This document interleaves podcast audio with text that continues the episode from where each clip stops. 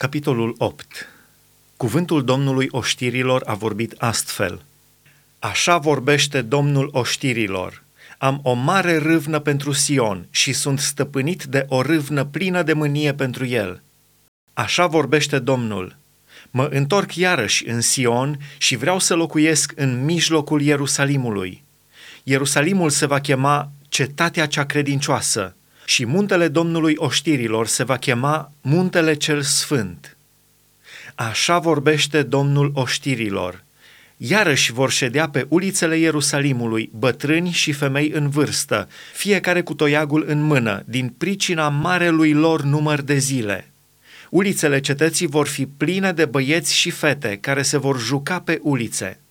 Așa vorbește Domnul oștirilor. Dacă lucrul acesta va părea de mirat în ochii rămășiței poporului acestuia în zilele acelea, va fi de mirat oare și în ochii mei, zice Domnul oștirilor. Așa vorbește Domnul oștirilor. Iată, eu izbăvesc pe poporul meu din țara de la răsărit și din țara de la asfințitul soarelui. Îi voi aduce înapoi și vor locui în mijlocul Ierusalimului ei vor fi poporul meu și eu voi fi Dumnezeul lor cu adevăr și dreptate. Așa vorbește Domnul oștirilor. Întăriți-vă mâinile, cei ce auziți astăzi aceste cuvinte din gura prorocilor, care au vorbit în ziua când s-a pus temelia casei Domnului oștirilor, când s-a început să se zidească templul. Căci înainte de aceste zile nu era răsplată nici pentru lucrul omului, nici pentru vite – cei ce intrau și ieșeau n-aveau nici ei pace din pricina vrăjmașului și eu dezbinam pe toți oamenii, unii împotriva altora.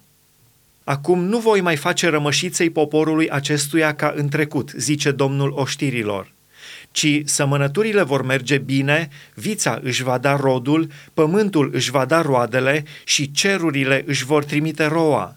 Și toate aceste lucruri le voi da în stăpânirea rămășiței poporului acestuia după cum ați fost un blestem între neamuri, casa lui Iuda și casa lui Israel, tot astfel vă voi mântui și veți fi o binecuvântare.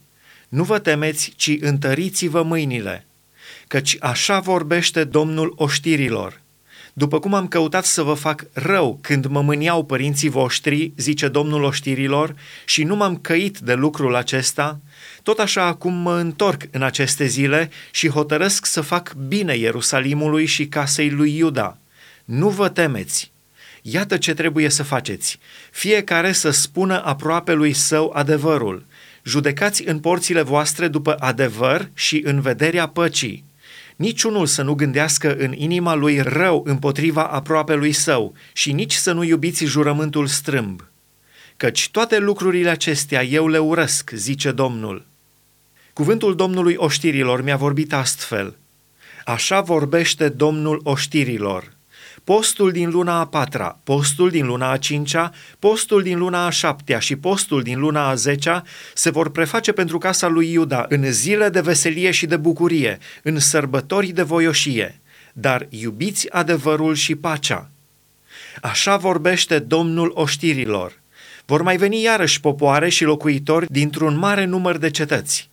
Locuitorii unei cetăți vor merge la cealaltă și vor zice – Haidem să ne rugăm Domnului și să căutăm pe Domnul oștirilor. Vrem să mergem și noi. Și multe popoare și multe neamuri vor veni astfel să caute pe Domnul oștirilor la Ierusalim și să se roage Domnului. Așa vorbește Domnul oștirilor.